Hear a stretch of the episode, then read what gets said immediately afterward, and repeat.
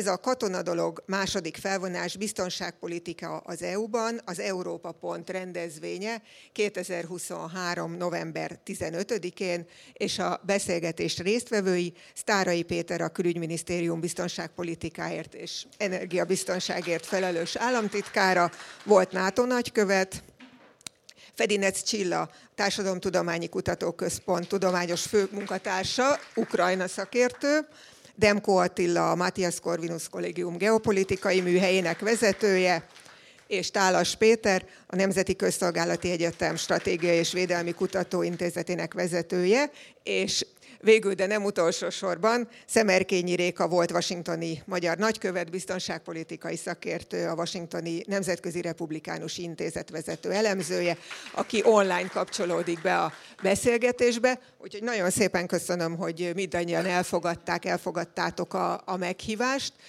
Rengeteg témánk lesz, körülbelül 70-75 percet terveztünk, és utána szeretnénk lehetőséget adni a közönségnek is néhány kérdésre.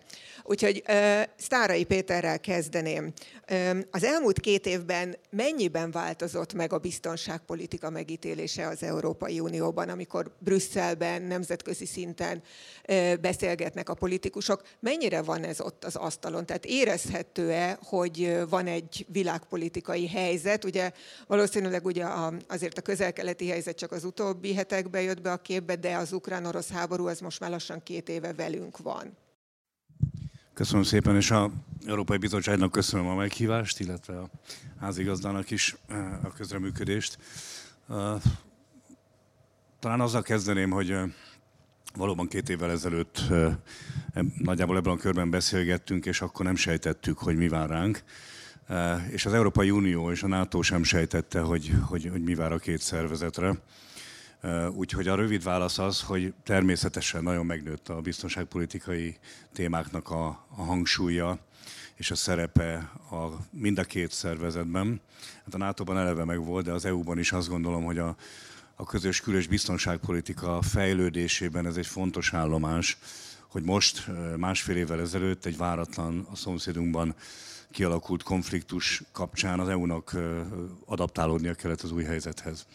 És az egyik oldalon azt látjuk, hogy hát van egy az orosz-ukrán háborúhoz való hozzáállás, van egy stratégia azzal, hogy a legtöbb EU ország fegyvereket ad, illetve az Európai Unió is igyekszik közreműködni Ukrajna támogatásában, katonai támogatásában is.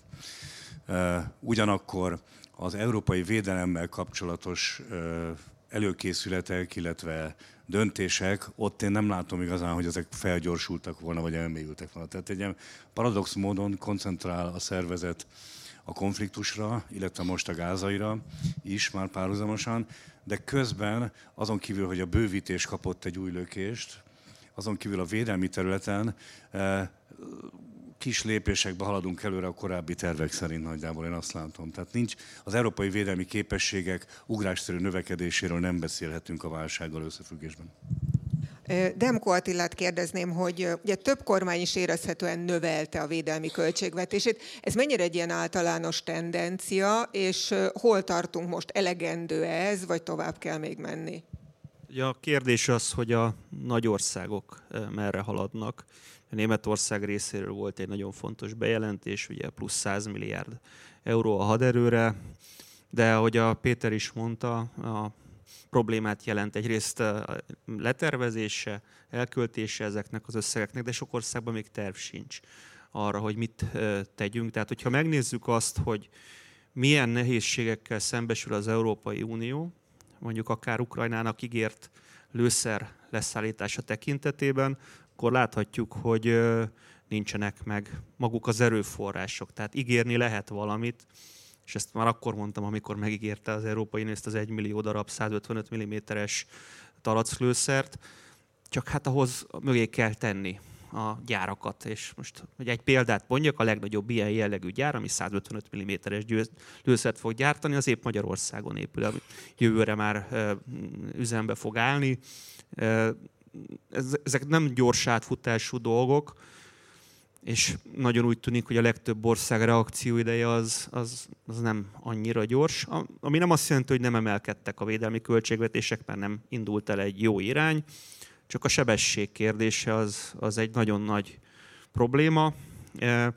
Ugye, ha jól tudom, hivatalosan is bejelentettem már ezzel, hogy nem fogjuk tudni azt az egymillió lőszert az ígért határidőre odaadni. Tehát, tehát ez, ez, ez mindenképpen nem egy jó fejlemény, és szerintem többet kell tenni e, ezen a területen, sokkal, sokkal jobban kell látni azt, hogy ez a háború, ez egy a, a fenyegetések közül, tehát tényleg megyünk befele még egy általános válságba, és az Európai Unió, ha megnézzük a nagyhatalmi központokat, akkor sok tekintetben a legfelkészületlenebb, és ez nem jó. Hagy kérdezem meg most Fedinec Csillát, ugye beszéltünk Ukrajnáról európai szempontból, de mi a helyzet belülről Ukrajnában? Tehát ugye a háború elején volt egy olyan időszak, amikor úgy tűnt, hogy az oroszok esetleg gyors győzelmet aratnak, aztán volt egy olyan időszak, amikor mindenki abban reménykedett, hogy az ukránok mégiscsak győzni tudnak. Most kialakulóban van egy álló háború. Mik a perspektívák ukrán szempontból? Lehet-e itt bármilyen ö, megoldás? Hát nem csak ukrán szempontból, hanem a, a, gyakorlatilag az egész világ ezen gondolkodik, hogy mi lehet itt a megoldás.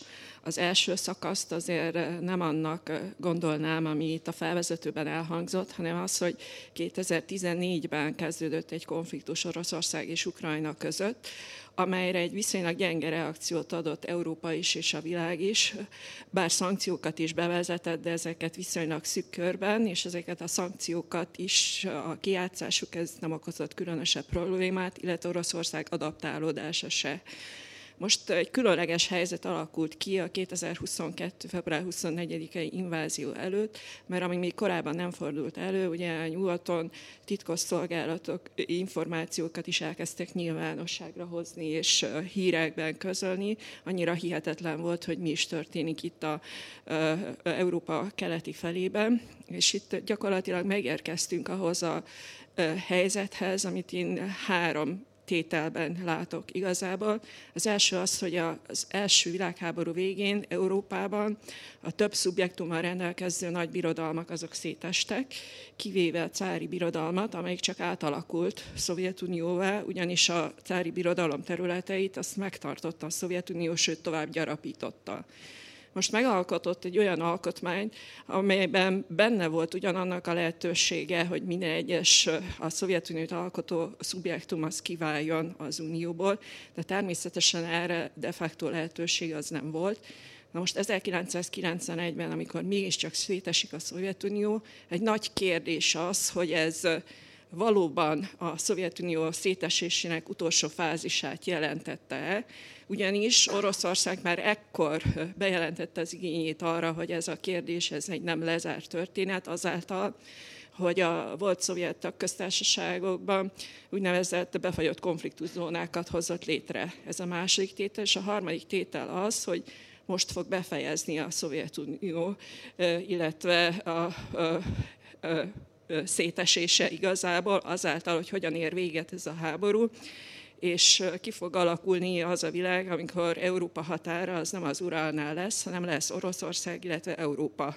És hogy ez a határ hol van, az a háborúnak a vége, de azt gondolom, hogy hogyha az nem azoknál a nemzetközileg elismert határoknál van, akkor az egy kiterjedtebb, befagyott konfliktuszóna, még tovább fog folytatódni, akár úgy is, mint ezek a 80-as, 90-es évek fordulóján létrejött konf- kisebb kiterjedésű konfliktuszónák, hogy akár évtizedekig is Tálas Pétertől szeretném kérdezni, hogy beszéltünk most Ukrajnáról, beszéljünk akkor a másik konfliktusról, a gázai konfliktusról. Ez mennyiben érintheti Európa biztonságát, és itt mik a, mik a távlatok, amiben gondolkodhatunk? Hát én azt gondolom, hogy először is nagyon szépen köszönöm a meghívást, és azt gondolom, hogy van néhány közvetlen érintettségünk, és van néhány olyan érintettség, amely áttételes. A közvetlen érintettség az gyakorlatilag nagyon egyszerűen az, hogy ha elhúzódik ez a konfliktus, az el fogja vonni a figyelmet egy sokkal, stratégiailag sokkal lényegesebb kérdésről, az ukrajnai háborúról, vagy pontosabban az orosz-ukrán háborúról. Az ugyanis, hogy mondjam, az egy világrend konfliktus. Ez a, a, a gázai, ez alapvetően egy a palesztin hát a palesztin kérdést újra napirendre révő terrortámadásnak a következménye. Nagyon fontos azt is látni, hogy minden ilyen olyan esemény, ami a közel-keleten fogalmazunk úgy, hogy az utóbbi 10-15 évben zajlott, és ahol valamilyen iszlamista szereplő volt, az általában megnövelte a terrorfenyegetettséget Európában. Így volt ez egyébként mondjuk a, a 2003-4-5-ös években, így volt ez 15 és 17 között az iszlám állam mm, esetében, és nagyon könnyen előfordulhat, hogyha elhúzódik a, a, a háború, tehát a, a, a Hamas felszámolása, akkor így lesz ez a jövőben is. És természetesen Európának nagyon oda kell figyelnie Hát több dologra. Egyrészt azt lehet látni, hogy nagyon váratlanul, de nagyon megosztott az, megosztottak az európai társadalmak, mert alapvetően a palesztin-izraeli konfliktus az egy állandóan megosztó konfliktus volt, ez egy óriási vitakérdés de lehet látni azt, hogy a társadalmakban vannak idézőjelben Izrael barátok, vannak a palesztin barátok, tegyük hozzá ráadásul, ezt csak úgy mellékesen jegyzem meg, hogy azt gondolom, hogy a a baloldal, és ezt én ritkán szoktam mondani, de a, a, a baloldal valószínűleg nagyon erősen leragadt a palesztin kérdésnek a nemzeti felszabadító értelmezésénél. Én magam egyébként ezt a Hamas kérdést ezt sokkal egyszerűbben terrorizmus kérdésként fogom fel, és, sem, és nem nagyon látom azt, hogy ennek köze lenne egyébként a, a, a palesztin felszabadítási vagy a palesztin mozgalomhoz. Viszont nagyon fontos azt látni, hogy világszerte is megoszlik a vélemény, és Európának mondjuk azt, hogy minden egyes magatartásával figyelni kell azt is, hogy hogy fogja ez a konfliktus befolyásolni a globális déllel való viszonyát. A globális délt mindenki meg akarja most hódítani, vagy pontosabban mindenki szeretne jó hát viszonyt kialakítani vele, és ez jelenleg úgy tűnik, hogy a globális dél egyértelműen, vagy nagy többségében tulajdonképpen lehet szövekelt ott a palesztin kérdés mellett, és ezt szerintem hosszú távon szintén figyelembe kell venni. Köszönöm szépen, és akkor Szemerkényi Rékát kérném meg itt az első kör végeztével. Réka, hogy, hogy látja most Washington Európát? Hogy tekint Európára? Megerősödötte a, az európai együttműk, az európai-amerikai együttműködés az orosz-ukrán fenyegetés hatására, vagy egyáltalán senkit nem érdekel ma Washingtonban, hogy mi van Európában, mert el vannak foglalva saját magukkal? Nagyon köszönöm a meghívást, és nagyon örülök, hogy erről itt beszélgethetünk még így online távolságból is, úgyhogy üdvözletem mindenkinek Budapesten, minden Washingtonból. Az amerikai külpolitika szempontjából mindig egy alapvető kérdés volt ez, hogy a szövetségesek azok, azokra hogyan tekint, azok eszetek, tehát eszközök, amik erősítik az amerikai érdekek, illetve az amerikai biztonságot, az amerikai nemzetközi jelenlétet, vagy egy liability, azaz egy kötelezettség, egy teher, amivel foglalkozni kell, és ez a dilemma, ez nyilván különböző időszakokban különböző hangsúlyokkal jelent meg. Nagyon érdekes azt látni szerintem nagyon markánsan, nem egy elnöki cikluson, hanem mondjuk most már két, három, négy elnöki cikluson keresztül, hogy hogy erősödik az a, az a az a háttér megfontolás, hogy valójában az Egyesült Államok számára az európai szövetségesek azok, azok eszetek, azok előnyt és erősítő csapatot jelentenek. Nyilván ebben van egy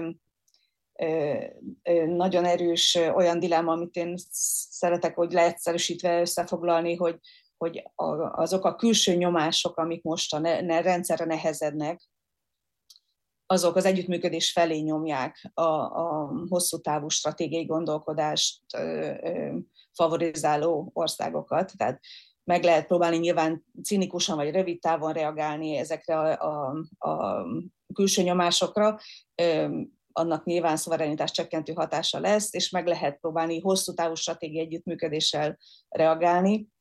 Ami most látszik az az, hogy az Oroszország által kreált feszültség, ami Európára nehezedik, az egy olyan nyomás, amire Európa egyedül nem fog tudni választ adni, de nyilván elsősorban Európa az, aminek a területén ez a konfliktus zajlik. A Kína által kreált nyomás viszont a nemzetközi rendszeren egy olyan nyomás, amire az Egyesült Államok nem tud egyedül reagálni.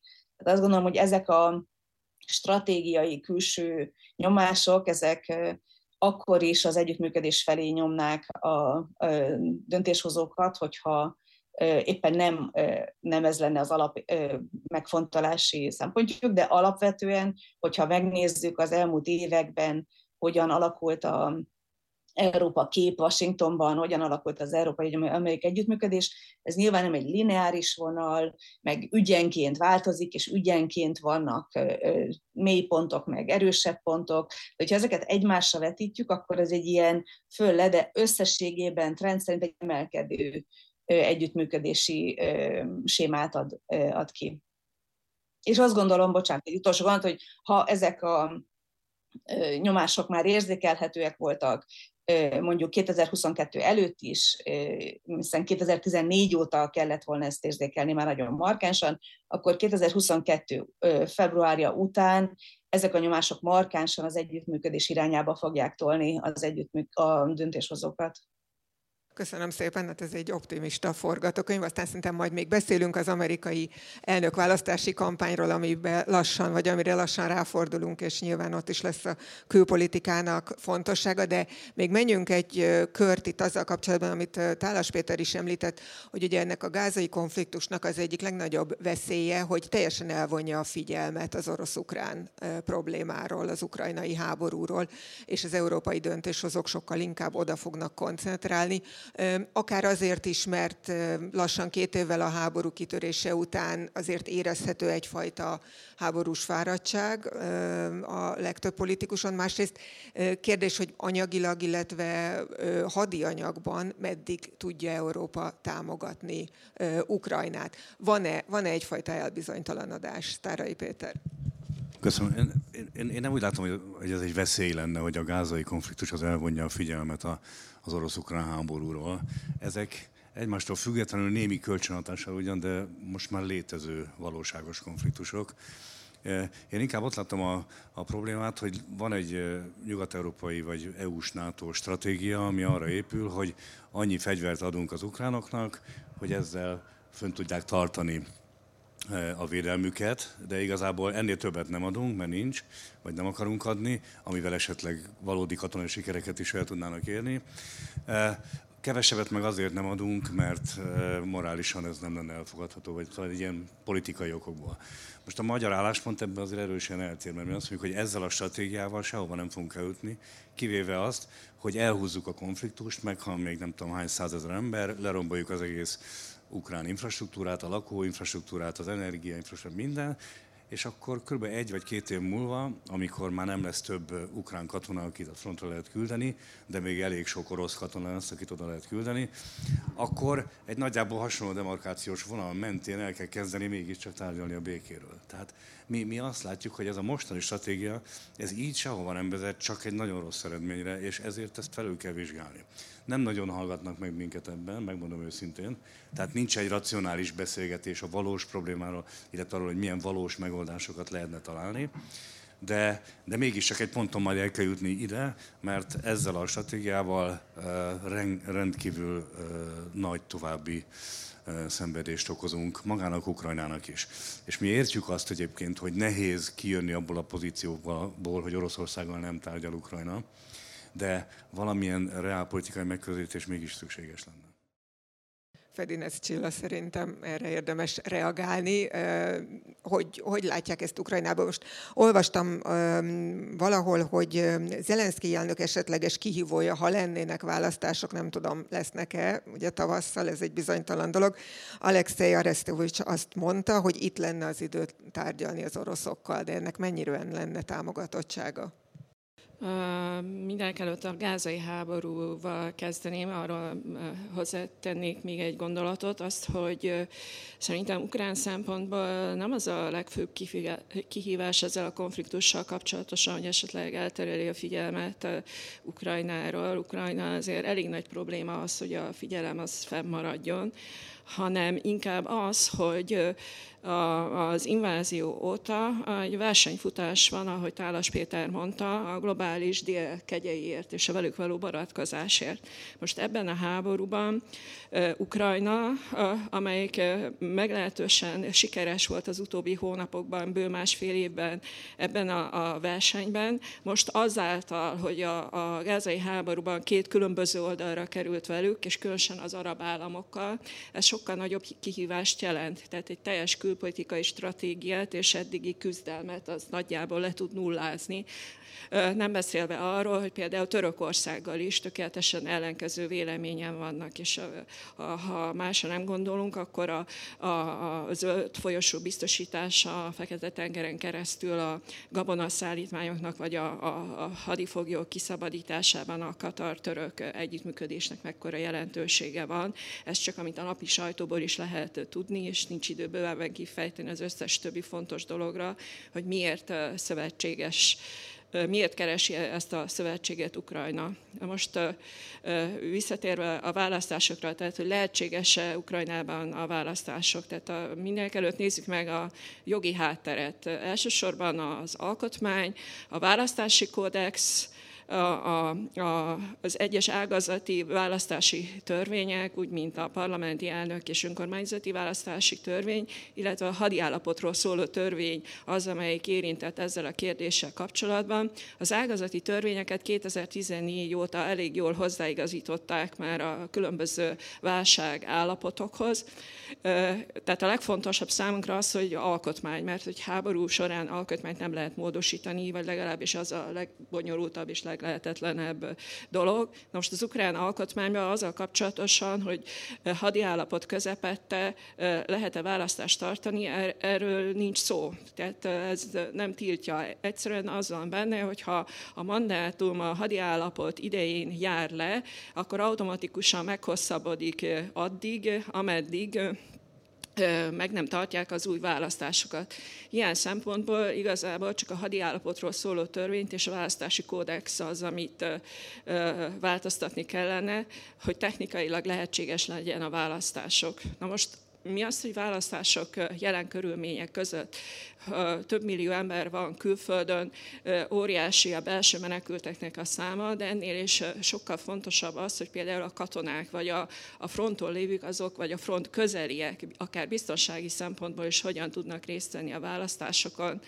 Ukrajnában, a, a, ha a tavaly február óta nézzük a népszerűségi indexeket, akkor az első három helyen nincs változás abban a tekintetben, hogy az első a hadsereg és azon belül is a vezérkari főnök, utána a civil önkéntes segítők következnek, és a harmadik helyen áll az államfő. Tehát ilyen szempontból nincs kényszer arra, hogy ne lenne legitimitása a mostani elnöknek, és ilyen helyzetbe bele kellene lovalni magukat. Minden esetre politikai döntésre lehetőség van. És akkor egy záró gondolat az Aresztovicsal kapcsolatosan. Ő egy rendkívül érdekes jelenség, már az invázió előtt is, mint politikai szakértő nyilvánult meg, de nem ez volt a fő kereseti lehetősége, hanem az ebből származó népszerűsége alapján ilyen tanfolyamokat tartott, hogy hogyan kell szerepelni a, sikeresen a médiában, és hogyan kell különböző pozíciókban humán menedzsmenttel sikeresen foglalkozni. Aztán bekerült 2022. februárjában az elnök hivatalban, ahol szerintem elsősorban nem szakértő volt, hanem gyógyszer. Tehát a sok érte a társadalmat, és egy olyan embert szerződtettek, akinek meglehetősen nagy követő tábora volt, és többek között ezt a követő tábort ezt valamilyen szinten le tudta foglalni azzal, amiket mondott, mert olyan nagyon magvas dolgokat nem mondott, de voltak olyan kijelentései, amit aztán hetekig el lehetett lenni rajta, többek között olyanok, mint hogyha a magyar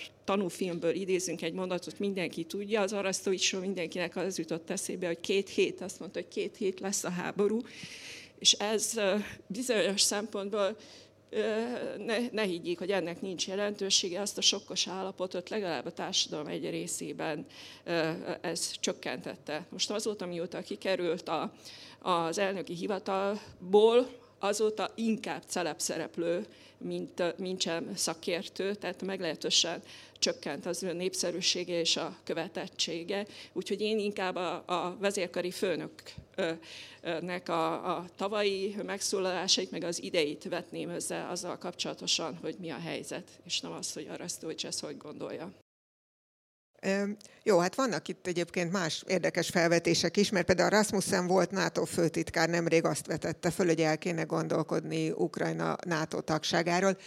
Demko Attila Tálas Péter kérdezném mind a két szakértőnket, hogy mi állhat egy ilyen felvetés mögött? Nyilván ő is tudja, mint volt NATO főtitkár, hogy azért ez nem annyira egyszerű, de mégis megpendítette ezt a kérdést. Szerintem a NATO elgondolkodott, és most nem tartja időszerűnek. Nyilván a keleti tagállamok egy része a baltiak, ezzel nem teljesen értenek egyet, de egyértelmű szerintem Washington álláspontja ebben. Tehát egy volt NATO főtitkár természetesen azt mond, amit akar, de ennek a realitása rendkívül csekély. Fogalmazzunk így, hogy Ukrajna záros határidőn belül NATO tag lesz. Tehát az EU még valamivel könnyebb, de az se egyszerű. Tehát az is egy évtizedes, hogyha realisták akarunk lenni.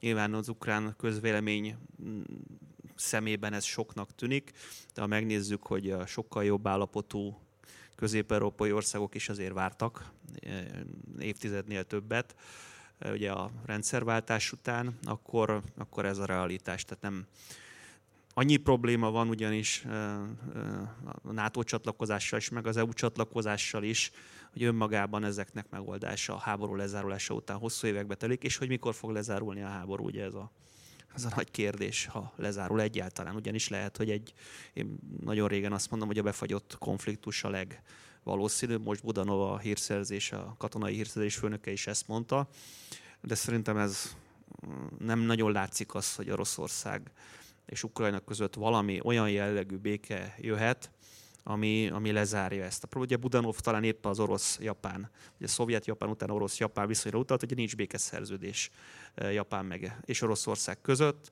területi vita viszont van.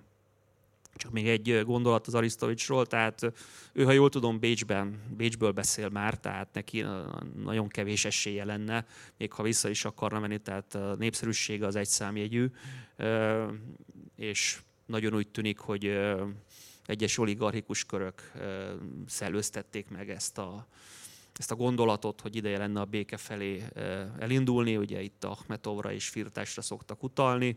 Ugye ők nagy vesztesei. Hát ugye az ukrán társadalom nyilván a legnagyobb vesztese, de az ukrajnai hatalmi tényezők közül azért a úgynevezett oligarchák hihetetlen nagy vesztesei, különösen azok, akiknek keleten is voltak, és Ahmetov ezek közé tartozik gyárai és egyéb eszközei, földjei. Tehát itt egyébként, hogyha Ukrajnát nézzük, nagyon sok láthatatlan, vagy legalábbis a közvélemény számára nem túl látható mozgás van. Én azért azt mondanám, hogy ez a Zaruzsni féle megnyilvánulás sorozat, azért ez valami. Tehát itt egy háborúban álló ország vezérkar főnöke, hogy, és láthatóan nem egyeztetett az elnöki apparátussal, ugye támadások is érték, Ilyet kimond, hogy még ha nem is pontosan így mondta, hogy padhelyzet van a háborúval kapcsolatban, meg hogy rendkívül nehéz ugye Oroszországot kimozdítani a nagyon jól képített védelmi vonalak miatt, és mire lenne szükség, ugye, hát hogyha ezt mind megnézzük, akkor azért nem lehet azt mondani, hogy itt ez egy politika semleges megnyilvánulás volt, hiszen teljesen szembe ment azzal, amit, vagy nagyon nagy mértékben szembe ment azzal, amit amit az elnök kommunikál.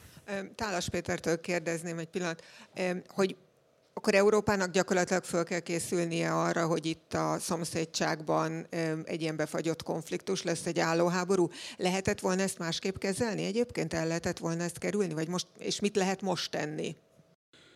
Mindjárt válaszolok erre a kérdésre, hadd reflektáljak csupán arra, hogy amikor én arról beszélek, hogy a Európának oda kell figyelni, hogy elvonja a figyelmet a gázai konfliktus, az nem elsősorban Európa problémája. A gázai konfliktusra szerintem Európának nincs, hogy nem osztottak lapot ilyen nagyon egyszerűen szólva. Ott Európa nem játszik, majd támogathat, amit szokott, de döntően szerintem az Egyesült Államok figyelmét vonhatja el egyébként az ukrán, ukrajnai kérdésről, és abban maximálisan egyetértek mind Attillával, mind pedig Péterrel, hogy igen, az Európai Unió önmagában szerintem nem képes kezelni az ukrajnai kérdést. Egy, egyrészt nagyon fontos látni, hogy nincs egység. Egy olyan országban élünk, ahol ezt pontosan tudjuk, hogy nincs egység Európában e tekintetben, szerintem soha nem is volt, tehát olyan, ha nagyon szigorúan nézzük. A másik nagyon fontos dolog, hogy két különböző, hogy mondjam, két különböző stratégiával gondolkodunk. Ugye itt, ha, amikor valaki Ukrajnáról beszél, akkor általában, és arról beszél, hogy hát de jó lenne, ha Ukrajna visszaszerezné azokat a területeket, stb. Én azt gondolom, hogy teljesen más Ukrajnának a, a, a mm, stratégiai érdeke, és teljesen más a nyugatnak a stratégiai érdeke. A nyugat stratégiai érdeke alapvetően az, hogy gyengüljön meg Oroszország. Szerintem ennyi. A nyugatnak nem feltétlenül stratégiai érdeke az, hogy Ukrajnának sikerüljen visszaszerezni azokat a területeket, mert egy csonka Ukrajna is tökéletesen jól létezhet, és egyébként pedig hát az európai az európai nagyhatalmak nem annyira elkötelezettek. Azért a Nagy-Británia talán igen, de a németeknél, amíg a hármas, tehát a Scholz mellett lévők irányítják a, a külpolitikát és Ukrajnak politikát, addig, addig szerintem nem, nem lesz olyan lépés, ami azt teszi lehetővé, hogy mondjuk annyi fegyvert adjunk, ahogy Péter mondja, hogy sikerüljön az, a, a, az oroszokat valahogy, hogy mondjam, legyőzni, vagy sikerüljen visszaszerezni. De ami szerintem a legfontosabb egyébként, hogy maga Putyin nem akar szerintem beszélgetni a háborúról. Én azt látom, hogy Putyinnak nagyon meggyőződése az, hogy az idő neki dolgozik, amit én nagyon irigylek tőle 70 évesként, de, de látom azt, hogy ez a, ez a, ez a hogy neki nem, neki, neki hogy mondjam, ne, neki dolgozik az idő. Az hogy, az, hogy egyébként máshogy lehetett volna kezelni, nem hiszem azt, a, hogy mondjam, azt látni kell, hogy senki nem gondolta volna február 24-e után, szerintem az elkövetkező február 24 után első két hétben, első három hétben, első hónapban, hogy egyáltalán lesz kinek segíteni nem is készültünk erre szerintem. Az Amerika Egyesült Államok sem készült szerintem erre. Ő tudta azt, hogy háború lesz, de arra azért nem készültünk. Ezt lehet látni egyébként. Hát amiről uh, uh, Attila beszél, hogy ja, hát nincsen hadiiparunk, amivel felszerelnénk nem csak, hogy Ukrajnát, még saját magunkat sem tehát azt mind-mind-mind be kéne, hogy mondjam, be kéne indítani, és, és döntéseket kéne hozni. Tehát én azt gondolom, hogy ez az első dolog, hogy nem voltunk felkészítve, felkészülve.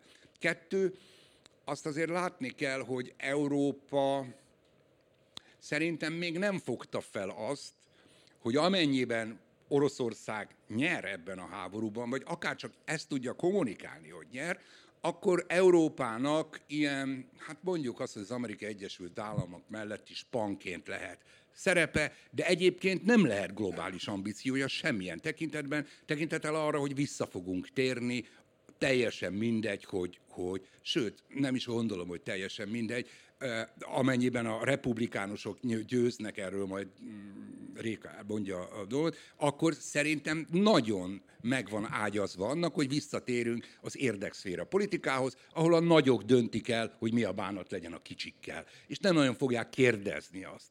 Egyébként a kicsik közül néhányan ezt ezt ismerik. Tulajdonképpen, hadd mondjam azt, nem azt mondom, hogy szeretik, de megszokták, ismerik ezt a dolgot. Úgy gondolhatják, hogy ebben a, ebben a rendszerben mi majd jobban fogunk, hogy mondjam, mm, így, így hát kavarni, vagy, vagy egyáltalán mm, hát politizálni.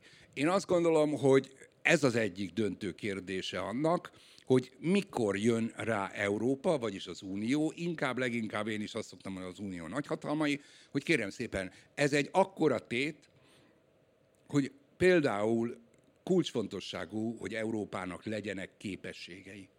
Kulcsfontosságú, hogy Európának legyen hadipara, kulcsfontosságú az, hogy Európa tudjon, tudjon, hogy mondjam, támogatni szövetségeseket, hadi felszereléssel is. Igen, ha tetszik, akkor proxy háború. Persze, hogy proxy háború.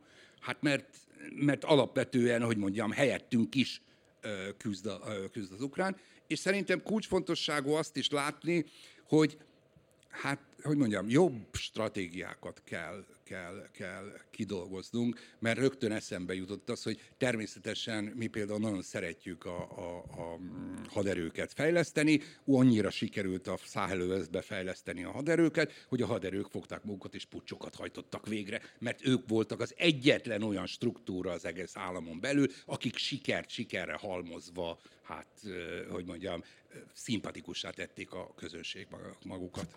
Azt hiszem, Sztárai Péter szeretett olyan röviden reagálni, és aztán a Rékát szeretném majd kérni, hogy az amerikai belpolitikáról. Igen, igyekszem. Az egyik az, hogy tudni kell Rasmussenről, ugye, akihez kötődik a javaslat, hogy ő miután befejezte a NATO főtitkári tevékenységét, vagy mandátumát, akkor azóta az ukrán adminisztrációknak a fizetett szakértője. Tehát tanácsadója. Úgyhogy azért szerintem ez árnyalja a képet. Az ukrán NATO tagság belátható időn belül azt gondolom, hogy teljesen lehetetlen, bár politikusok is, a sajtó is teremtett egy olyan hangulatot a Vilniuszi csúcs előtt, hogy ez lehetséges. Ukrán részről majd, hogy nem meg voltak sértve, hogy nem kaptak meghívást, de szerencsére és bölcsességgel a nagyobb hagyományos tagországok nagyon jól tudták, hogy ezt nem szabad egy ilyet meglépni, és ennek több oka van. Hát egyrészt ugye a washingtoni szerződés maga azt mondja, hogy olyan európai országok csatlakozhatnak a NATO-hoz, amelyek hozzá tudnak járulni a biztonsághoz és a kollektív védelemhez, az ötödik cikkhez. Hát ez ebben az esetben nem áll fenn az ország egy része megszállás alatt van, és egy háborús konfliktus része, tehát kizárt. A NATO semmiképp se kerülhet bele ebbe a konfliktusba közvetlenül ez szerintem ez a legfontosabb, hogy magyar szempontból is ez az egyik legfontosabb, semmiképp sem kerülhet bele, nem is került bele a bölcsessége miatt a többi országnak, de volt több olyan tagország, amelyik elég meredek javaslatokat tett, különösen a frontvonalhoz közeli országoknak van egy ilyen tendenciája, és szerintem nekünk az a dolgunk, hogy ezeket lehűtsük, és most megmondjuk, ha befejeződik a háborúnak a forró szakasza, az sem jelenti azt, hogy Ukrajna csatlakozni fog tudni, mert ahogy mondták a többiek, nagyon nehéz elképzelni egy átfogó béke megállapodást ebben az esetben, olyan távol van a két álláspont, akkor pedig, ha nincs átfogó béke megállapodás, akkor megint ott vagyunk, hogy nem inkorporálható a szövetségbe egy olyan ország, mert abban a pillanatban a NATO is a konfliktus részévé válik. Köszönöm szépen. Rékát kérdezném akkor, hogy visszatérünk-e tényleg ehhez az érdekszféra politizáláshoz, és mi történhet Amerikában jövőre? Azért lassan nyilván elindul a kampány, bár azt még nem tudjuk, hogy ki lesz a republikánus elnökjelölt, csak sejteni lehet. És mi történik, hogyha lesz egy republikánus fordulat egyáltalán? Ezek a konfliktusok, a gázai, az orosz-ukrán, milyen támogatottságot élvezhetnek? Vagy Amerika, ahogy kezdetben, ugye, vagy már évek óta szeretne, inkább Ázsiájára szeretne koncentrálni? Ja, ezek nagyon apró kérdések magukban, persze tök egyszerű egy mondattal válaszolni mindenre. ja, azt gondolom, hogy nagyon érdekes kampány előtt állunk nyilván, mert a, vagy kampányidőszak elé tekinthetünk, mert hagyományosan természetesen ilyen alaptételek közé tartozik, hogy választások Amerikában sem külpolitikai kérdések alapján dőlnek el, és itt is nyilván a nagy témák, a bevándorlás, az illegális bevándorlás, akár az abortusz, az infláció kérdése, a munkanélküliség kérdése körülforog normálisan a, a kampány beszélgetések nagy része. De éppen emiatt a nemzetközi konfliktus sorozat miatt, ami, ami mögöttünk áll, most egy sor elemző azt tartja, hogy igenis ebben a kampányban a külpolitikai kérdések markánsan fognak megjelenni, és sokkal inkább ott lesznek talán, mint az elmúlt időszak bármelyik kampányára, ha visszanézünk. A globális változások teszik a külpolitikát a kampány részévé, vagy a kampánytéma részévé, amellett, hogy mondjuk Biden elnök személyesen nyilván örül ennek a kampánytémának, mert ez az ő területe, ebben nagyon otthonosan mozog, ebben van a legtöbb tapasztalata, tehát az ő oldaláról ennek a, a ez egy jó fejlemény. De hogyha elnézzük az elmúlt vitákat, amiben a különböző republikánus jelöltek egymással beszélgettek, vagy vitatkoztak, abban is lehetett érzékelni, hogy, hogy az egyes jelöltek közti kampány, vagy külpolitikai hangsúlykülönbségek azért a kampánynak fontos elemei. Úgyhogy én azt gondolom, hogy akár ha DeSantis kampányt vagy üzeneteket nézzük, akár Nikki Haley-t, vagy a Rimek Ramaswamy-nak a hozzászólását, ez a külpolitikai kérdések markánsan ott vannak, és nagy ütköző pontok voltak, rá volt hegyezve egy-egy beszélgetés egy-egy külpolitikai kérdése. Azzal együtt is, hogy, akár, hogy a legnagyobb kérdésben, ami a nagy stratégiai kérdés, Kína, abban van egy nagyon markáns republikánus és demokrata egyetértés. Tehát az, hogy, hogy valóban egy stratégiai rivalizálás van az Egyesült Államok és Kína részéről, hogy Kína egy stratégiai kihívó, hogy ezzel szemben bármilyen elnök jön, meg kell védenie az Egyesült Államokban a stratégiai technológiák helyzetét, a, a ipar helyzetét, és hogy valóban föl kell építeni egy, egy reziliens gazdasági, politikai kapcsolatrendszert Kínával, ez, ez minden oldalról azt gondolom, hogy ugyanolyan fontossággal jelenik meg. Még egy szót mondanék azért erről a NATO kérdésről, hogyha lehet az előző körben, mert, mert nagyon, vagy NATO tagság kérdésről, mert nagyon fontosnak tartom. Mert azt gondolom, hogy amellett, hogy nyilván a NATO tagságnak egy sor olyan, olyan feltétele van, amely kizárja azt, hogy, hogy Ukrajna NATO taggá váljon az előrelátható időn belül, azért a kommunikációban azt a az üzenetet hallani, hogy a NATO tagság teljesen ki van zárva, ez egyben ugyanazt is jelenti, mint hogy valójában érdekelté tesszük Oroszországot abban, hogy minél tovább tartson ez a feszültség, minél tovább legyen ott katonai, akár alacsonyabb szintű, akár erősebb szintű, de katonai, kinetikus konfliktus minél tovább fennálljon. Tehát azt gondolom, hogy ez a kettő szempont, hogy azt szeretnénk egy oldalról, hogy a, a a feszültség lezáruljon, másrésztről pedig nem látjuk nyilván Ukrajna NATO tagságát a közével elérhetőnek, ez a kettő egymást kioldja. És azt gondolom, hogy a valódi kérdés nem ez.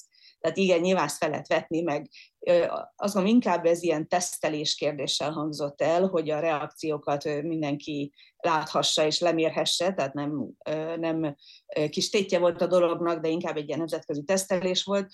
De a valódi kérdés az az, hogy mit tud történni, minek kell történnie ahhoz, hogy Oroszország ne akarja megtámadni, vagy ne akarja folytatni a harcot Ukrajna ellen. És, és ez a, ugye, jó, persze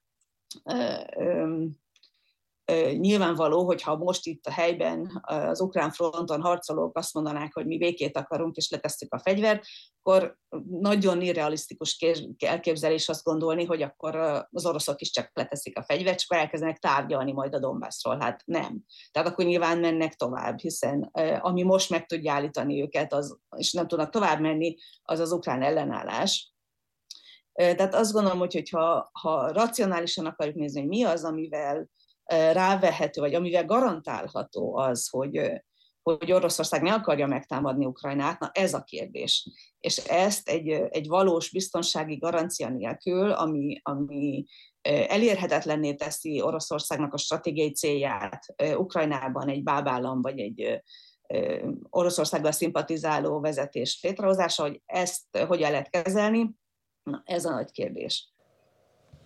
Látom, hogy Tálas Péter erre szeretne reagálni. Igen, mert azt gondolom, hogy egy kicsit leblokkolunk amellett, hogy ilyen tagság, olyan tagság, olyan tagság. Én nem ezt látom a ködöntő kérdésnek.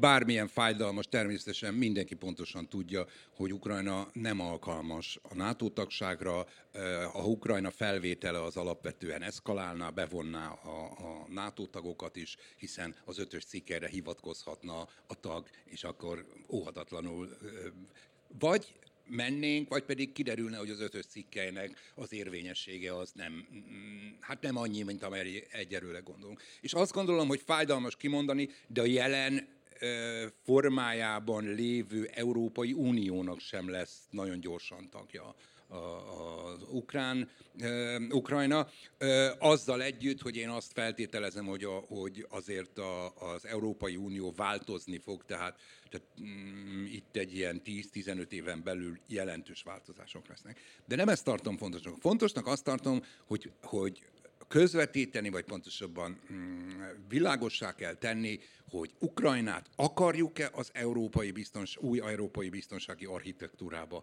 vagy nem akarjuk. Mert ez szerintem a döntő kérdés. Ukrajnára, Ukrajnára tekinthetünk úgy, mint egy pufferzónára, hát mint egy frontvonalra. És azt mondja, és akkor majd itt a lengyelek, a, a, a baltiak, a románok esetleg alkotják azt a, azt a határvonalat, ami, ami a frontot jelenti, vagy azt mondjuk, hogy nem, mi úgy tekintünk Ukrajnára, mint az európai biztonsági architektúra részére, és így is fogjuk támogatni, akár a csonka Ukrajnát is. És akkor ez egy teljesen más történet. Abban egyetértek egyébként, hogy igen, az egyik kulcsfontosságú kérdés az, hogy ki fogja garantálni a lédi biztonságát, vagyis ki fogja garantálni Ukrajna biztonságát. Hiszen nincs, hiszen borzasztó nagy a, a bizalmatlanság Oroszországgal szembe, olyan, hogy most ők azt mondják, hogy kötünk egy, kötünk egy békeszerződést, kötöttünk. Legalább négyet vagy ötöt ami erre vonatkozott, és semmit nem ért. Tehát azt gondolom, hogy de, de hagyd tegyem hozzá, csak Svédország példáját hadd hozva, hogy azért a nagyhatalmak tudnak olyan garanciát adni, ha akarnak, amivel egyébként elég jól el, hát hogy mondjam, el boldogulnak, vagy, vagy ami elég biztonságot szavatol egy-egy államnak. Fedinec Csilla. Ezt a gondolatot szeretném tovább folytatni azzal, hogy pontosan erről szólnak az, az Aluzsné, a vezérkari főnöknek a megszólalásai. Tehát az egy évvel ezelőtti cikke 2022 őszén az arról szólt, hogy az előttünk álló feladat az, hogy a fegyverparitást megteremteni. A mostani cikke és az interjú az Economistban pedig arról szólt, hogy most megvan a fegyverparitás, de ezzel elkéstünk. És azért érdekes ez az egész, mert hogy ő katonai vezetőként tulajdonképpen egy politikai üzenetet közvetít azáltal, hogy azt mondja, ezt nem a fehér asztalnál mondja, hanem a nyilvánosság előtt, hogy itt vagyunk egy döntési helyzetben, egy sürgős döntési helyzetben, nincs még egy évünk, hogy ezen gondolkozzunk, hogy mi legyen. Hanem azt valahogy úgy kell végig gondolni, hogy azt az elő Péter vázolta, hogy ezt el kell dönteni, el kell dönteni fontos kérdéseket mert ebben a pillanatban vagyunk, amikor ez elodázhatatlanná vált.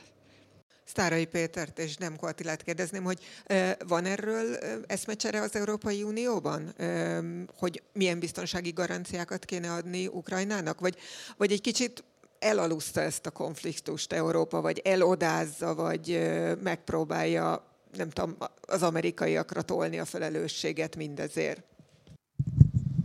Egyelőre úgy tűnik, hogy ez inkább egyes országok részéről nyilvánul meg ez a szándék, hogy valamilyen fajta biztonsági garanciát adjanak Ukrajnának. Szerintem egyébként a maga a NATO tagságról való beszélgetés az olaj a tűzre. Tehát az érdekes, amit Réka mondott, hogy ez hogy függ össze, hogy a kettő kioltja egymást, valóban szerintem is, de hogyha nagyon komolyan beszélgetünk a NATO tagságról, vagy biztonsági garanciákról, az meg fogja erősíteni Oroszországban azt a meggyőződést, hogy itt valóban van egy veszély, hogy a NATO még közelebb akar jönni, meg akarja szüntetni azt a puffert, ami még létezik földrajzilag, és orosz szemszögből nézve ez egy rendkívül kedvezőtlen változás lenne. Tehát én inkább azt látom, hogy Oroszország egy meghatározott befolyást akar fenntartani az ukrán kül- és biztonságpolitikán, nem akarja engedni, hogy egy teljes orientációváltás hajtson végre Ukrajna. A többi befagyott konfliktus esetében is egyébként erről van szó nagyjából. Georgia, Moldova, mindegyiknél volt egy ilyen, nem? És ugyanaz nem szép, de ez a reális megközelítés az orosz mozgás mögött nem tudom összehasonlítani a svéd semlegességet és a ehhez adott puha garanciákat az ukrán helyzettel, azért, mert Ukrajna és Oroszország történelme és kultúrája olyan szövevényesen kapcsolódik össze, különösen azon a keleti vidéken, hogy ez ne, nem, nem szétszálazható. És, és, a, és az, a, az a népesség, amelyik oroszul beszélt eddig, vagy oroszul beszél most is azokon a vidékeken, ott nagyon nehéz meghatározni az identitást, és ki hova tartozik, történelmileg a terület hova tartozott, mikor, stb. Tehát végtelenül nehéz lesz valamilyen fajta megállapodást ilyen értelemben elérni, mert, mert a mostani kievi vezetésnek igénye van arra, hogy amit neki megígértek, az ő területét, területi integritását, azt tiszteletbe tartsák. Orosz részről pedig úgy gondolják, hogy ezek a területek hagyományosan orosz területek, tehát nekik ez jár a Krimmel együtt, ami stratégiailag a Fekete-tengeri flotta miatt is rendkívül fontos elem az egész konfliktusban, és hogy ehhez járuljon egy szárazföldi koridor. Innentől kezdve én őszintén szóval szakértőként nem látom azt, hogy ezt föl lehet-e oldani, és azok a biztonsági garanciák, amikről megbeszélnek, azok pedig hogy fognak érvényesülni? Automatikusan mondjuk a Franciaország vagy Nagy-Britannia megállapodik egy ilyen támogatási szerződés keretében Ukrajnával, és Oroszország mondjuk mégis további katonai műveleteket hajt végre Ukrajnával szemben, akkor be fognak lépni a konfliktusba? Én ezt nem látom, hogy ez reális. Ez azt tenném hozzá, hogy nézzük meg, ugye egy Európai Uniós tagországnak van nukleáris ütőereje, Franciaországnak ez kb. 20 az orosznak. Most nincs paritás. Az Egyesült Államoknak van a legfontosabb dologban paritása az oroszokkal. A másik, mit tudunk adni? Tehát biztonsági garancia, tudunk-e adni mondjuk ezer harckocsit? Van-e Európában ezer első vonalbeli harckocsi? Ha kivonjuk az összes harckocsit, ami rendszerben van, első vonalbeli harckocsit, talán. De akkor egy nulla nem marad Európa számára. Amerikában raktáron több ezer van Abramsből. Tehát azt hiszem 2000 talán. Ebből adtak, nem ebből, adtak 31-et. Tehát ez, ezek a döntések, garancia, nem garancia. Ennyi, bocsánat, hogy ezt mondom, az Európai Unió nagyon fontos, mint gazdasági nagyhatalom, nagyon fontos számunkra rengeteg dolog miatt, de ebben a kérdésben Oroszország nem érdekli az Európai Unió. Egy dolog érdekli, hogy Washington mit mond, és Washington mit tesz, és ezen fog eldőlni a történet, hogy milyen jellegű, én mondom, nem látom a lezárást, hogy milyen jellegű fagyasztás lesz a végén, mert szerintem addig, amíg ez az orosz rendszer van, addig ez az orosz rendszer nem engedi el Ukrajnát. Tehát, mint a buldog beleharapott, az a kérdés, hogy, hogy ráncigáljuk-e, mint a buldog kezéből szednénk ki, és akkor teljesen szétszakad, vagy igyekszünk, mondom, valahogy lefagyasztani ezt a dolgot. Én ennyit látok ebben. Az Európai Unió gazdaságilag rengeteget tud tenni Ukrajnáért. Nyilván elindíthatunk egy olyan, meg el is indult Ukrajnában egy folyamat, egy nyugati nyugati normák átvétele, az európai normák, tehát ilyen értelemben tudunk rengeteget, az európai tud sokat segíteni Ukrajna. Ukrajna nagyon messze van egyébként gondolkodásban és nagyon sok mindenben azért Európától, de elindult egy ilyen, ilyen folyamat, és ez jó, de biztonság tekintetében egy nagy szereplő van az USA, az pedig, hogy az USA mit fog tenni, például attól függ, és ezt szerintem Réka látja a legjobban itt, hogy ki lesz az elnök mondjuk 2024-es választások után, mert hogyha vagy 2024-től, mert hogyha Donald Trump vagy egy olyan republikánus, aki más irányba vinné az Egyesült Államokat, akkor nem biztos, hogy Ukrajna prioritás lesz az USA számára. Én egy realistának tartom magam, tehát realista biztonságpolitikusnak tartom magam, de azért hadd hívjam fel a figyelmet arra, hogy ugye Oroszország, ugye Péter azt mondta, hogy Oroszország a, az ukrajnai orientációt, biztonságpolitikai orientációt akarja mm, megakadályozni. Ezt szerintem elég hosszú ideig meg lehetett akadályozni, hiszen Ukrajna kvázi tulajdonképpen semleges státuszúnak számított. Ne, tehát azt feltételezem, azt gondolom, hogy, hogy nem, nem a NATO, nem az Európai Unió rúgta fel ezt a státuszkot, hanem ezt 14-ben gyakorlatilag Oroszország rúgta fel azzal, és, és abszolút megértem én, tehát értem én ezeket a, hogy mondjam, ezeket, hogy akkor mi most úgy gondoljuk, hogy nekünk történetileg ez jár meg, stb. Tehát 92-ben azt mondtuk, hogy Ukrajna egy nemzetállam. Ettől visszakozni, ez, ez azt gondolom, hogy eléggé kellemetlen, még akkor is, ha ezt egyébként az oroszok csinálják. Tehát azt akarom mondani, hogy, hogy ez az egyik. A másik, amit a Attila mondta, hogy természetesen én is azt látom egyébként, hogy az Egyesült Államoknak van döntő szava, de engem azért zavar ez a dolog, mert ez azt jelenti, hogy Európának perspektívikusan nem lesz szava ott, ahol egyébként az atombombák, a fegyverek és egyéb dolgok fognak dönteni. Ha ezt mi úgy gondoljuk, hogy ez természetesen jó, akkor csinálhatjuk tovább ezt a dolgot, de ha nem, akkor például el kell dönteni, hadd legyek ilyen provokatív, hogy kérem szépen, lehet, hogy akkor tényleg több országnak kell atombombájának lenni Európában is. Erre gondolsz? Vagy erre gondolunk? Tehát, hogy mondjam, ha, ha, ha, ha egyszerűen másból Oroszország szintén nem ért, mint az erőből, akkor erősnek kell lennünk. Ha pedig ért abból, hogy tárgyalhatunk, akkor lehet tárgyalni, de amíg, amíg nem akar tárgyalni, és amíg nem tekint partnernek bennünket, addig borzasztó nehéz ezt az egészet kezelni. Jó, Fedinec Csilla, és akkor ezt lezárjuk mindjárt ezt a kört, bár tudom, hogy itt azért lehetne még ezt szálazni, de még szeretnék két kérdést. Én is azt gondolom, hogy különösen politikus nem mondhatja azt, hogy történelmileg szét lehet-e szálazni egy területnek a hovatartozását, meg egy határnak a hovatartozását. Európa két világháborút végigharcolt azért, hogy kialakítson valamiféle nemzetközi biztonsági rendet, és ezt fogjuk felborítani, hogyha ezt az elvet felborítjuk, és ezt, ezzel szembe megyünk. Meg lehet ezt tenni, csak akkor tudomásuk kell venni, hogy akkor következik egy következő világrend, egy másfajta világ, de az eddigiek alapján például az, ami a hegyi Karabakban most történt, a hegyi Karabaknak a felszámolása, az mindenképp arról szólt, hogy a határok védelme, a szuverenitás védelme az mindenek fölött van. Az összes többi kérdés az gyakorlatilag senki a vállát se rándította meg, mikor a hegyi karabahi menekültek elindultak Örményország irányába. Tehát ezt a konfliktust ezt le kell zárni, ezeket a tehát a határa fontos, és nem az összes többi kérdés. Szóba került többször a hadipar, és az, hogy Európa nem tud elegendő fegyvert és hadianyagot szállítani.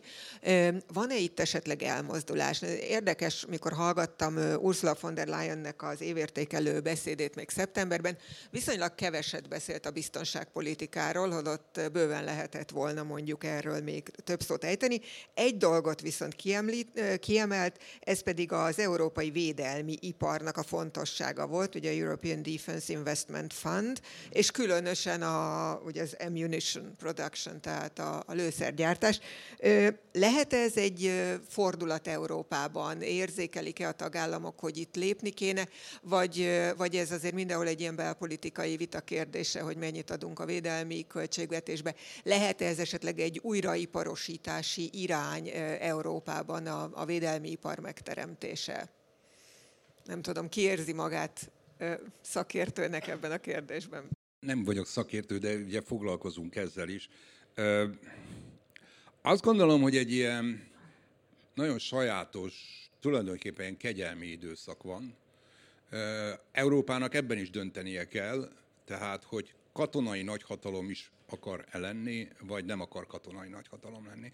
Ugye én azért szoktam ezt felvetni, mert azt gondolom, hogy, egy, hogy gyakorlatilag egy olyan poszthegemoniális korszakban élünk, amikor nagy a kihívás, vagy nagy a veszélye annak, hogy a nagyhatalmak, különösen a status quo megkérdező nagyhatalmak, azok vissza szeretnének, ter, te, hogy mondjam, vissza szeretnének térni ahhoz a Hát egy ilyen tulajdonképpen bipoláris, tripoláris, tök mindegy, tehát az, amikor a nagyhatalmak döntenek a kishatalmak sorsáról, és az én fejemben ez nem teljesen jó dolog. Mm, egy olyan rendszerben születtem, életem egy részét abban töltöttem, nem gondolom, hogy azt sokan szeretnék visszavonni.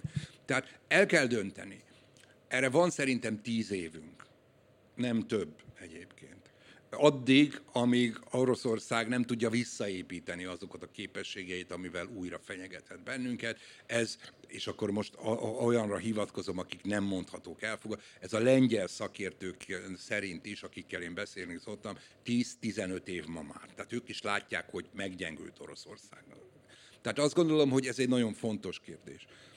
Nem vagyok benne biztos, hogy az európai társadalmak akarnak újraiparosítást, vagy pontosabban, hogy, hogy, hogy azt a fajt, hogy láttan, látnak akkora fantáziát ebben az egész történetben. Európa egy ilyen, hogy mondtad te? Attila használt valami ilyen, ilyen, ilyen norma, azt szoktam mondani, mikor elegánsan, ilyen normatívak vagyunk, ilyen erkölcsi felsőbbrendűséggel próbálunk bizonyos dolgokat megközelíteni, és nem, nem, nem, a, nem a realizmus a jellemző ránk. És azt gondolom, hogy, hogy emiatt borzasztó nagy kétségek merülnek fel azzal kapcsolatban, hogy lesz-e újraépítés. Ami Magyarországot illeti, szerintem kulcsfontosságú lenne, ha mi hadipart akarunk, hogy egyébként európai hadiiparhoz bekapcsolódni tudjunk. Mert nekünk tényleg ez egy nagy, nagyon fontos hogy mondjam, lehetőség lenne. Mi vagyunk a térségben egyébként szerintem az egyetlenek, akik ilyen későn induló hadiiparral rendelkeznek. Tehát a hogy ezt, az meglepő volt, hogy a von der Leyen beszéd ennyire nem volt biztonságpolitikai fókuszú ebben a helyzetben. De az, az viszont nem véletlen, hogy megemlítette a hadipart, amivel kapcsolatban most már az elmúlt években elég komoly munka folyik az Európai Unióban. Az, az a felismerés vezeti ezt a folyamatot, hogy szükség van nagyobb stratégiai autonómiára Európába. Ez katonai képességekben is meg kell, hogy jelenjen, mert lehetnek olyan konfliktusok vagy fenyegetések, kihívások, amelyekben a NATO, mint olyan, vagy az Egyesült Államok nem akar részt venni, és akkor szükség van a képességekre. Erre van is példa, főleg a úgynevezett déli kihívásokkal kapcsolatban, mondjuk a migráció, terrorizmus, a földközi tenger és dél felé való figyelésben vannak is műveletek. De a lényeg az lenne, hogy az európai hadipart úgy megerősíteni, hogy ez átfoljon az európai katonai erők képességeibe is, és tényleg nem azt gondolom, hogy az az ambíció belátható jövőben, hogy egy önálló, teljes körű hiteles elrettentést hozzunk létre katonai szempontból, mert erre ott a NATO, és ehhez olyan nagyot kéne ugrani, hogy ez nem reális, és nem is éri meg anyagilag. De azt viszont gondolom, hogy, hogy mindenképp meg kell erősíteni. És itt kapcsolódik be az, hogy valóban magyar részről is belekezdtünk egy, egy olyan modernizációs programba, ami szerintem példanélküli a haderőfejlesztésben, és ez nem csak vásárlás jelent, hanem való, valóban hadipar, Magyarországra hozatalát. Ez növelni fogja a mi szuverenitásunkat is, de mindezt úgy kell használni, hogy utána ezt be tudjuk kapcsolni az európai képességek fejlesztésébe. És lényegében ez is a terv a NATO képességek támogatásával párhuzamosan. Még egy utolsó mondat, hogy azt hiszem, hogy most először fordult elő, hogy a NATO haderőtervezési rendszerében, ami egy ilyen ciklikusan ismétlődő az egyes tagországok védelmi képességeit összehangoló folyamat. Ebben először került arra sor, hogy Magyarország teljes elismerést kapott, hogy a haderőfejlesztési tervei azok teljes mértékben összhangban vannak, illetve túlmutatnak a NATO által igényelt képességeken. Ez egy nagy, nagy eredmény, mert ilyen nem volt a 25 éves tagságunk alatt még. Azt nézzük meg, hogy melyik ország kapcsolódott be gyakorlatilag a nulláról ebben a térségben, a legmélyebben az európai hadiparban, akkor ez Magyarország. Tehát, ha megnézzük, hogy a, most Románia honnan vesz eszközöket, ez az Egyesült Államok. Ha megnézzük, hogy Lengyelország honnan vesz eszközöket, Egyesült Államok, Dél-Korea. És Dél-Koreával van hadipari együttműködés. Melyik az az ország, ami egy Európai Uniós országgal, elsősorban Németországgal működve együtt épít hadipart. Ráadásul olyan sebességgel, amihez amihez mérhető nincs Európában. Tehát nem azt mondom, hogy ez egy nagy hadipar lesz, nyilván európai szinten, de ilyen sebességgel nem épült egy országba se. Tehát, hogyha Németországhoz mérnénk a német, mér, magyar méretet arányostának, akkor Németországban most száz gyár épülne, száz hadipari üzem épülne, körülbelül. És akkor még nem vettem az arányba a gazdasági méret közti különbséget. Tehát, és ráadásul úgy, hogy mondjuk van egy, születik egy döntés három-négy évvel ezelőtt, és megnyitja a gyára kapuit. Tehát ezek, tehát én azért nem sokat mondjuk a magyar narancsot, hát itt a magyar narancs példamutató európai szinten, hogy tényleg szinte a semmiből teremtődik egy védelmi ipar, mert gyakorlatilag ez 2017-ben indult el. 16 végén született meg a döntés, most 23 mondjuk 6 év alatt. Tehát itt évtizedekben szoktak gondolkodni egy hadipar, meg egyáltalán a haderő reform is egy 10 éves folyamat általában. Tehát ehhez képest szerintem Magyarország nagyon gyors, és mondom, más komoly. Tehát a kelet nyilván Lengyelország egy komolyabb, sokkal komolyabb szint, de Lengyelország nem integrálódik gyakorlatilag olyan mélyen most az európai hadiparban, mint Magyarország.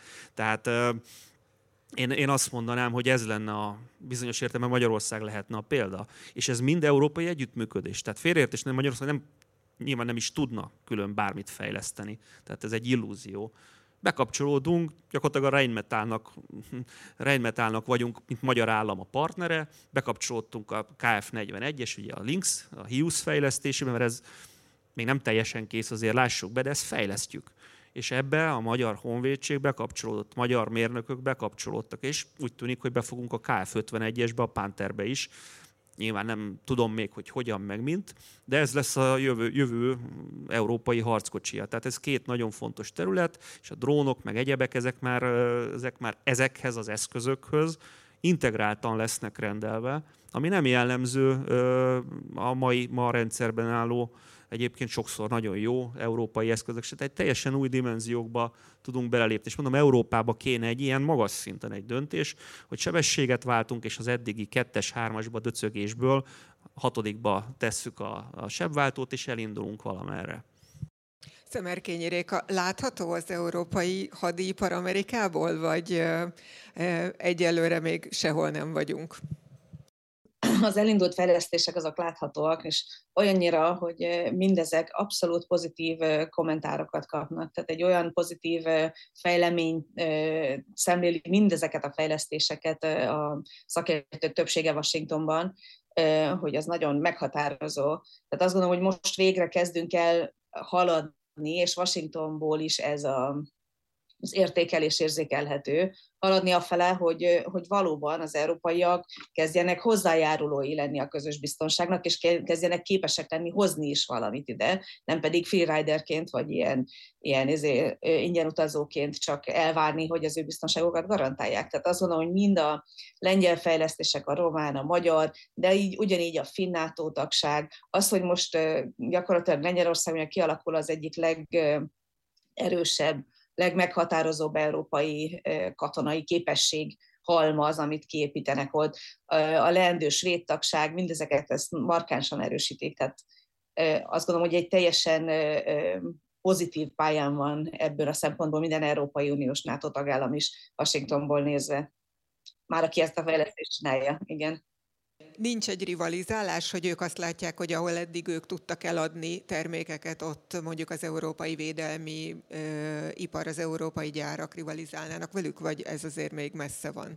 Nem, nincs semmilyen. Sőt, végre ez a finally felébredtek az európaiak, és elkezdenek foglalkozni azzal, ami valóban egy fontos meghatározója lesz a 21. századi stabilitásnak. Tehát utoljára ilyenfajta rivalizálással markánsan véleményhozók Washingtonban 30 évvel ezelőtt voltak, a 90-es évek elején körülbelül. De aztán amennyire az elmúlt, nem tudom, 5-7 év fejleményei alakulnak, ez a, ennek a támogatottság, vagy ennek a meg, megnyilvánulása, ez érzékelhetővé, vagy tehát a tartományból kiesett. Ez már nincs ilyen. Köszönöm szépen. Egy gyors kérdés a végére várható-e, hogy elegendő fegyvert kap Ukrajna? Fedines Csilla mit gondol? Van-e itt optimizmus? Te vagyok katona, úgyhogy nem gondolok semmit róla, de azt, azt elmondhatom, hogy Ukrajna természetesen azon is gondolkodik, hogy ha egyszer véget ér a háború, ez bármikor is lesz, akkor mi van? Hogy az természetesen semmiképp nem jelentheti azt, hogy a katonai képességei ott megszűnnek, vagy le kell építeni, hanem azt fenn kell tartani. És hogy az hosszú távon, az nem megy úgy, hogy külföldről kapja, akár lendíz keretében is, hanem ezeket a katonai képességeket egyrészt a haderőfejlesztéssel, ami nem csak most történik, hanem ez 2015 óta van egy erős átalakítási folyamat, illetve ami a most politikailag az új stratégia, hogy a külföldről érkező fegyverek pótlása, illetve a, a katonai képesség fenntartásának az útja az, hogy Ukrajna is bekapcsolódik a hadiparba. És éppen ezért, tehát nem feltétlenül csak azok a fegyverek vannak a Ukrajnában, amit a, az újságban leírnak, nem feltétlenül csak azok a szerződések léteznek, amelyeket az újságban leírnak, ez teljesen nyilvánvaló, de amit biztosan lehet tudni például, hogy nagy török és német fegyvergyártókkal már konkrét szerződések vannak arra, hogy nem ezeknek az országnak a területén, hanem közös vállalkozásként Ukrajna területén fognak fegyvereket gyártani, illetve a saját fejlesztés is, és az pedig elsősorban az informatika terén. Tehát a, a katonai képességek az nem csak az a fajta hagyományos fegyver, amivel lövünk utolsó szó, és akkor... Csak na- nagyon röviden. Ugye az a kérdés, hogy mi az, hogy elegendő?